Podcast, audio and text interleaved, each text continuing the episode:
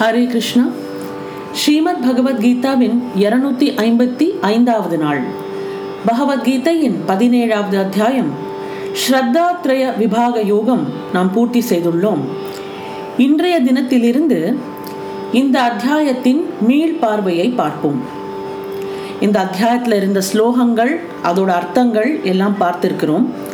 இப்போ இந்த அத்தியாயத்தில் நடந்ததெல்லாம் ஒரு கதை மாதிரி ஒரு ட்ரமாட்டிக் சீன் மாதிரி நாம் வந்து திருப்பி ஒரு முறை பார்க்க போகிறோம். அதாவது அதுதான் மீள் பார்வையில் பா அதை ஃபுல்லாக கம்ப்ளீட்டாக கேட்கும்போது அந்த சாப்டரோட கம்ப்ளீட் ஜஸ்ட் நம்மளுக்கு புரிந்துவிடும். அதனால தான் இந்த மீள் பார்வை என்பது நம்ம வந்து ஒரு ஒரு சாப்டருக்கும் பார்த்து கொண்டு வருகிறோம்.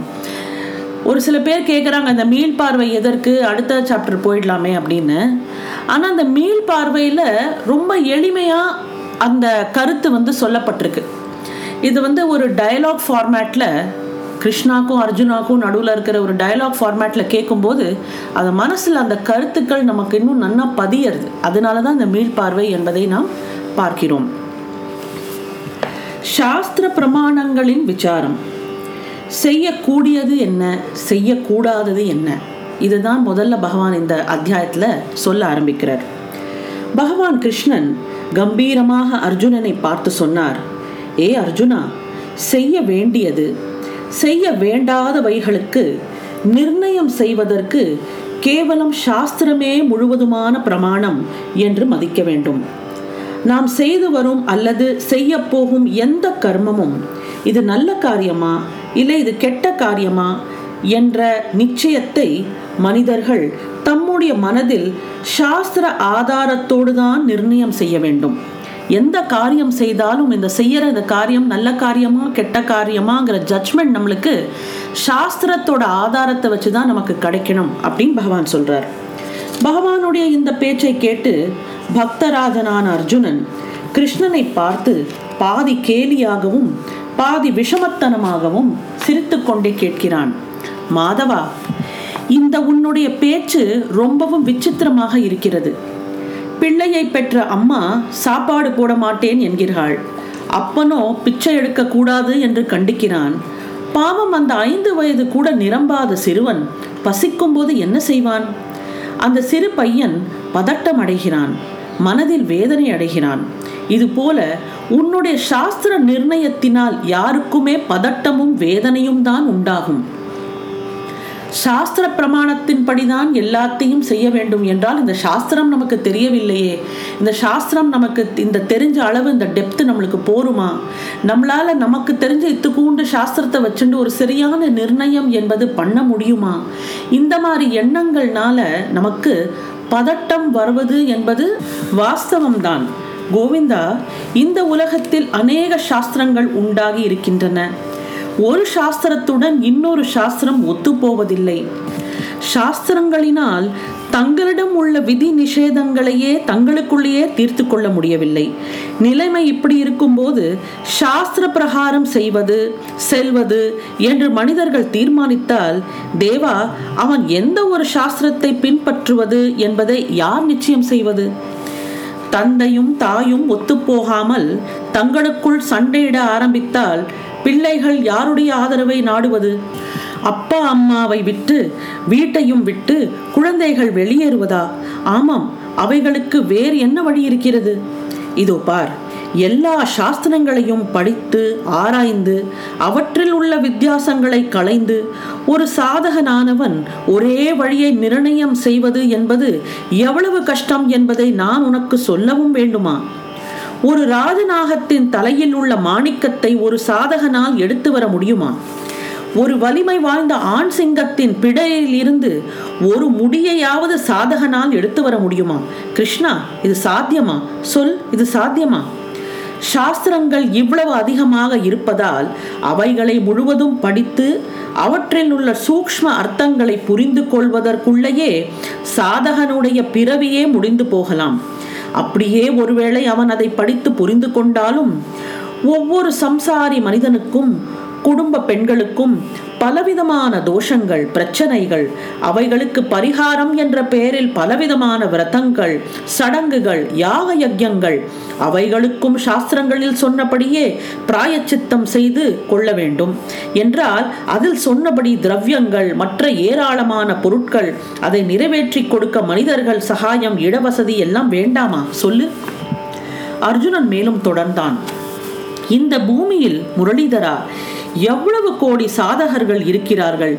எல்லா சௌரியங்களும் சேர்ந்து ஒருவன் சாஸ்திர சம்பிரதாயமான காரியங்களை செய்வது என்பது நடக்கக்கூடிய காரியமா? முடியவே முடியாது.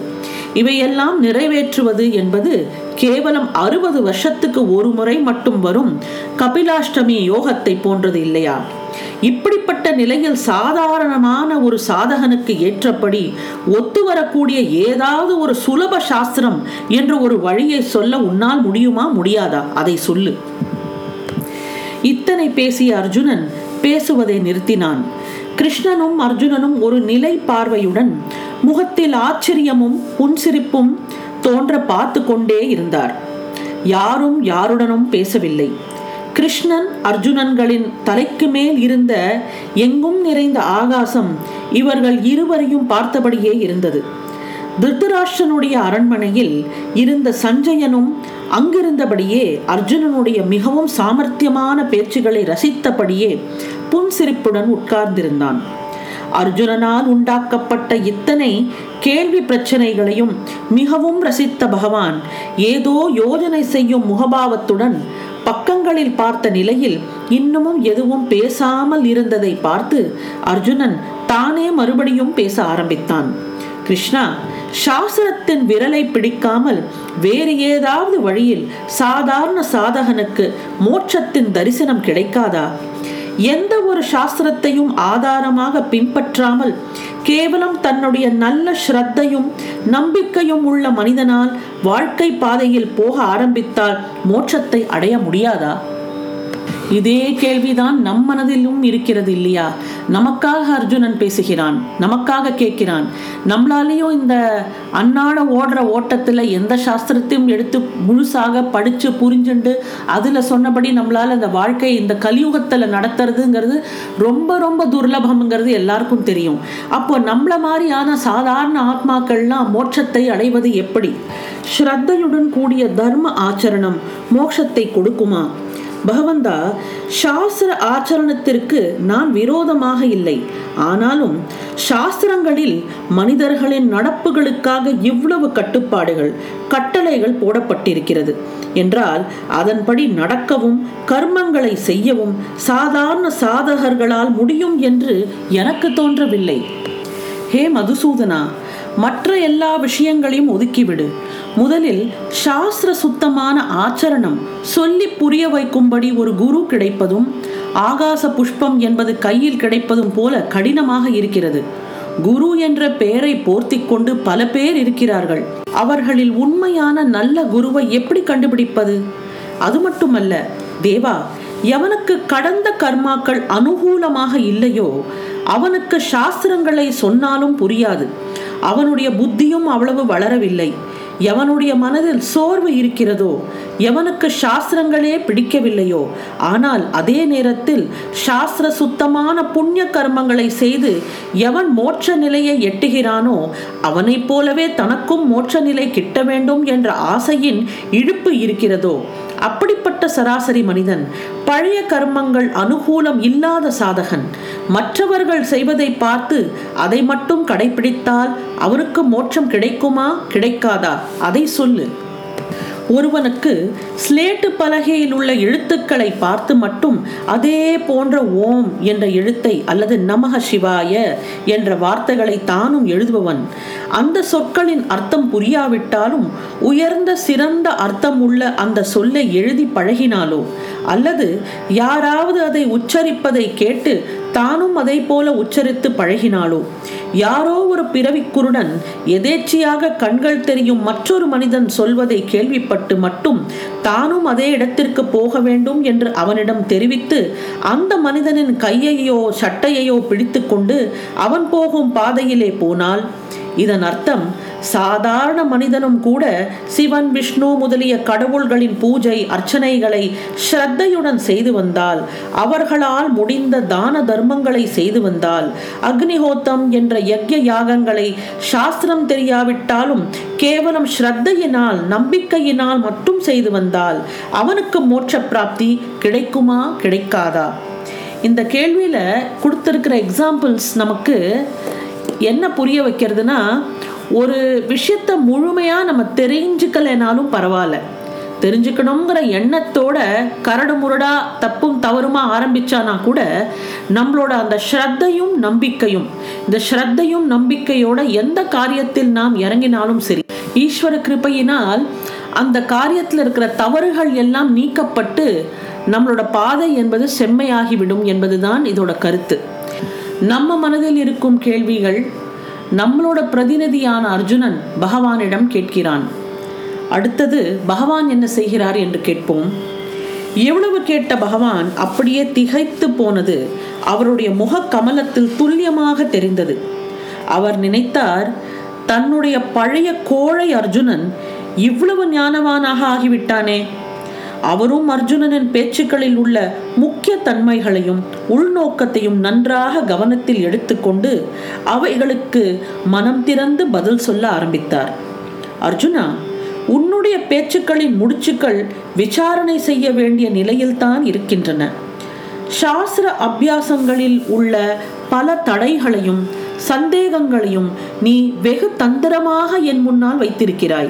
அத்துடன் சாஸ்திர சம்பிரதாயங்களை மீறாமல் உனக்கு அதே சமயத்தில் எல்லா சாஸ்திரங்களின் அடுத்த பக்கம் இருக்கும் மோட்ச சமுத்திரத்தை அடைய வேண்டும். கேவலம் வெறும் ஸ்ரத்தையின் பலத்தினாலேயே பறந்து சம்பிரதாயங்கள் என்ற மலையை கடக்க வேண்டும்.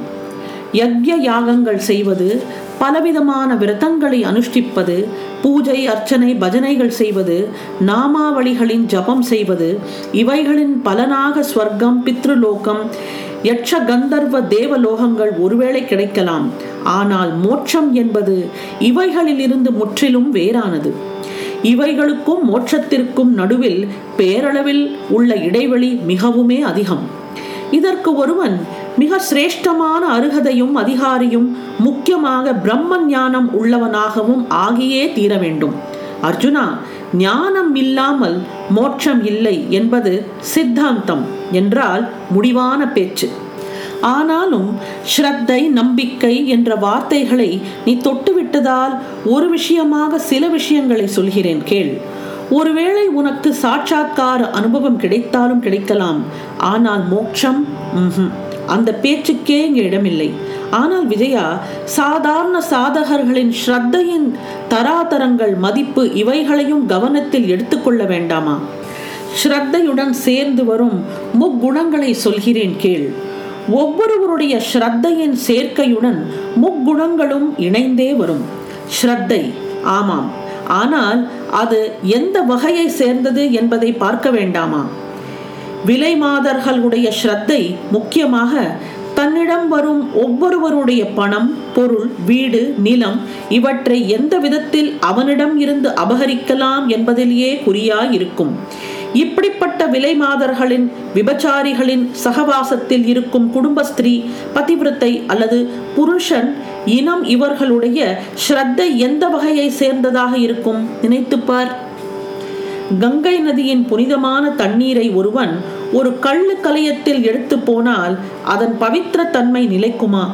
அதுபோலயே நம்பிக்கையும் ஸ்ரத்தையும் எப்படிப்பட்டவர்களிடம் இருக்கிறது என்பதை பொறுத்துதான் அதன் மதிப்பை எடை போட முடியும். இது வந்து ரொம்ப ஒரு ஆழமான பேச்சு.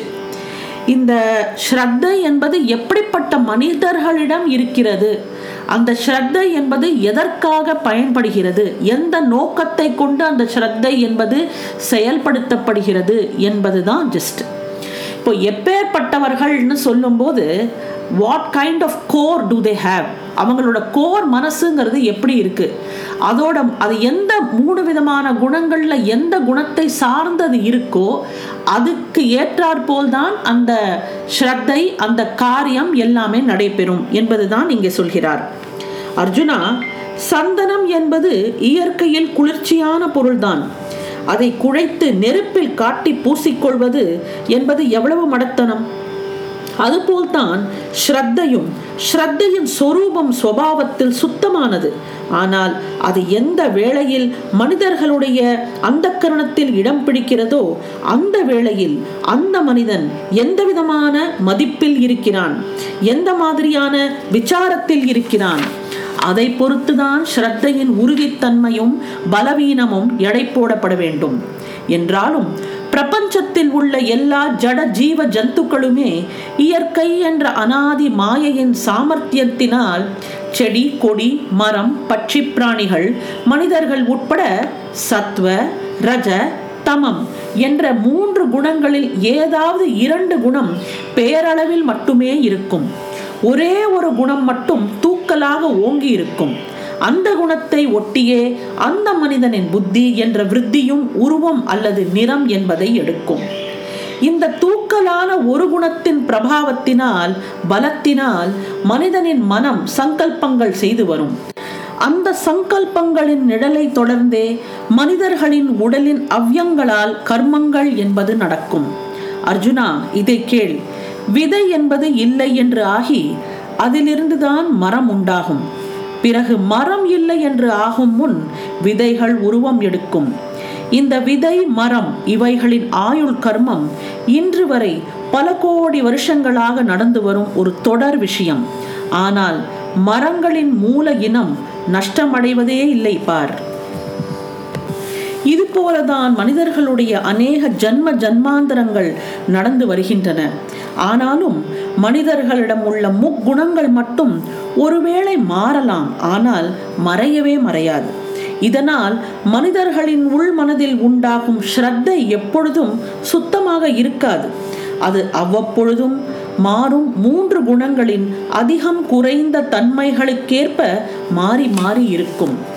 இந்த மூன்று விதமான குணங்கள் என்பது ஒரு ஸ்டாட்டிக் சமாச்சாரம் கிடையாது. The whole thing is dynamic ஒரு ஒரு சமயத்தில் ஒரு ஒரு குணம் என்பது நமக்கு தூக்கி இருக்கு. பட் எப்போவுமே ஓரளவு பேலன்ஸ் கொண்டு வரத்துக்காக தான் சாத்வீக குணத்தை நாம் பின்பற்றுவது நல்லது. ஏன்னா நம்மளோட குணங்களை பொறுத்து தான் நம்மளோட கர்மாக்கள் நடைபெறுகின்றன. இந்த குணம் என்பது எப்படி வரும் என்றால் நம் நோக்கத்தை பொறுத்து. குணத்தை பொறுத்து தான் நோக்கம். நோக்கத்தை பொறுத்து தான் குணம். இது எல்லாம் மாறிக்கொண்டே வரலாம் ஆனால் மறையலாகாது என்பதுதான் பொருள். பகவத்கீதையின் பதினேழாவது அத்தியாயத்தின் மீள் பார்வையில் இரண்டாம் நாளான நாளை உங்களை சந்திக்கின்றேன். நன்றி வணக்கம்.